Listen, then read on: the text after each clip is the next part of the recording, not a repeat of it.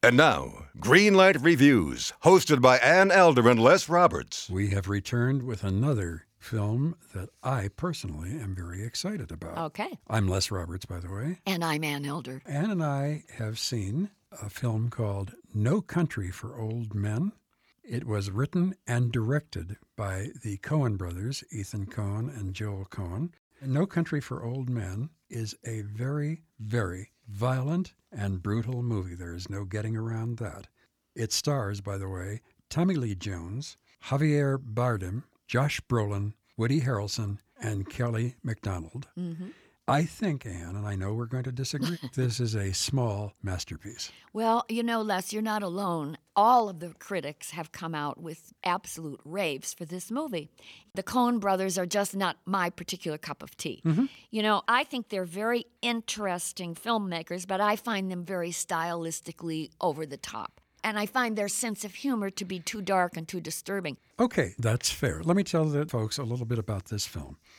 A hunter, Josh Brolin, and by the way, one of his best performances. Yes, he's good. This steps him up into stardom. He's out hunting. He's trying to shoot a deer for dinner in an arid, unpleasant area of West Texas. Parched comes to mind. Yes, way down by the Mexican border. And he stumbles upon some dead bodies, a stash of heroin, mm-hmm. and more than $2 million in cash. Right. And stupidly or not, this is a very poor guy. He takes the money with him. Mm-hmm. And, of course, when he does that, and this is at the very beginning of the film, you know that people are going to look for him and look for that money. Well, Josh Brolin's character from the very beginning is very duplicitous. I mean, we really do not know if he's a good guy or a bad guy. That's up in the air. That's true. He finds one guy there who is still alive, and he's begging for water. Josh Brolin, the Llewellyn Moss character, doesn't have any. And he takes the money, and then he thinks about it, and he fills up a bottle to take back to the guy. Yeah, about 12 hours later. Yes, and of course the guy is dead. But when he goes back there, somebody sees him, and the chase is on. And the lead chaser is Javier Bardem. He plays a character named Anton Chigurh. And he's a bounty hunter. He is a bounty hunter. I mean, he's been hired by somebody. Right. Who? It's a little bit unclear. Yes, but it doesn't matter. At least it didn't to me. Anton doesn't carry a pistol like everybody else. Mm. He carries around with him one of those terrible weapons that they use to kill cattle. Yeah, charming. Yeah, but he doesn't use it on cattle. He uses it on people, and he uses it on dogs, too. Yeah. It's not a pleasant picture. No, I would never tell you it's a pleasant picture. I'd like to say that he had a bad hair day, but then I would be giving away part of his character. He sports a Prince Valiant haircut. That's right. I mean, I could barely look at this guy. Now, I do want to say that Javier is one of the best Spanish actors in the world. What he does up on the screen in this film is really amazing. I found his presence to be really, really weird and wonderfully strange. And disturbing. And disturbing. You know, the New York Times said it very, very well for me. He said that if you are squeamish and you are easily spooked, then if you go to see No Country for Old Men, you're going to be in purgatory for 2 hours. And guess what? I was in purgatory for 2 hours. Well, I think they're absolutely right. I am not going to be able to take my lady to see this film. I'm sure she doesn't want to see this kind of violence.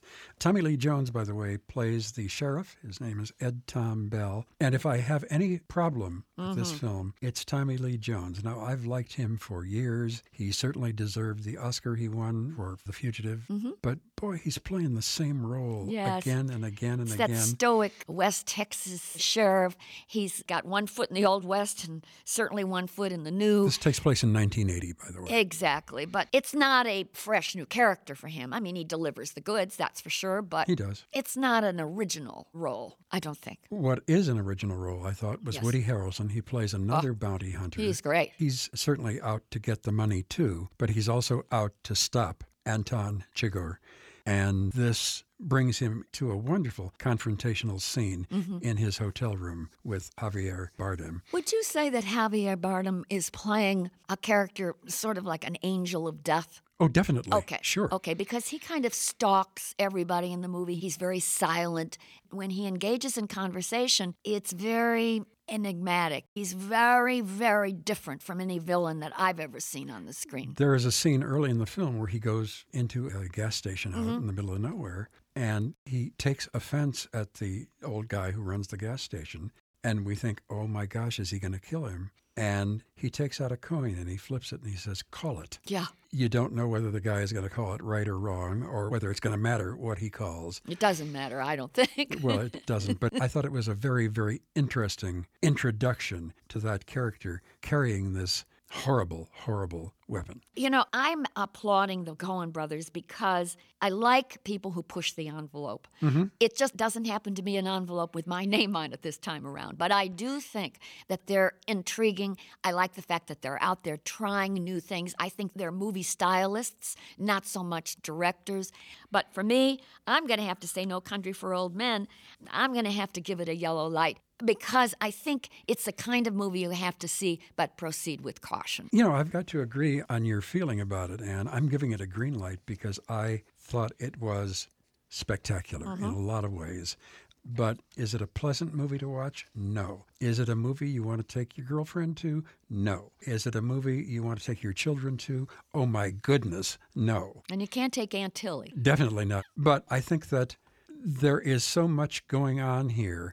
The Coen brothers have so beautifully captured the arid, parched, terrible part of the country where they shot this movie. They shot it in New Mexico, but they called it Southwest Texas. Mm-hmm. I just think it was wonderful. So I'm giving it a glowing green light, and I would repeat what I said earlier. It is a small masterpiece. Les, I'm thrilled that you think it's a small masterpiece. I just disagree with you. I think that if you want to see a movie about stalkers who kill indiscriminately, there's a lot of torture in this movie. Basically, it's about the absurd fate of three men whose lives are inexplicably woven together. They can't get out of each other's way, but somehow that angel of death is going to win.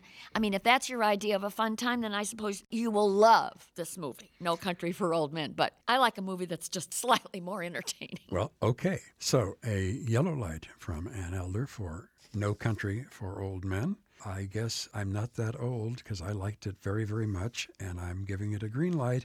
So, one green light and one yellow light for No Country for Old Men, directed by Ethan and Joel Coen, starring Tommy Lee Jones, Javier Bardem, and Josh Brolin. Until next time, I am Les Roberts. And I'm Ann Elder. And we're looking forward to seeing you having a great time at the movies. Hi, I'm Christina Yerling-Biro, host of the podcast Pop Culture Confidential. Join me as I go way behind the scenes with some of the most influential people in entertainment and media. Hear actors such as Succession's Brian Cox talk about his favorite characters to play. There always has to be a mystery. The audience have to be in a situation where they want to know what's going on. Meet studio execs like Pixar chief Pete Docter and learn his secret on how he makes us cry. Emotion is our first language. And so many others who are defining popular culture, from Obama speechwriter David Litt to Top Chef host Padma Lakshmi. We don't often think about food politically, or we don't want to, but it really is. Join me. Search for Pop Culture Confidential wherever you get your podcasts.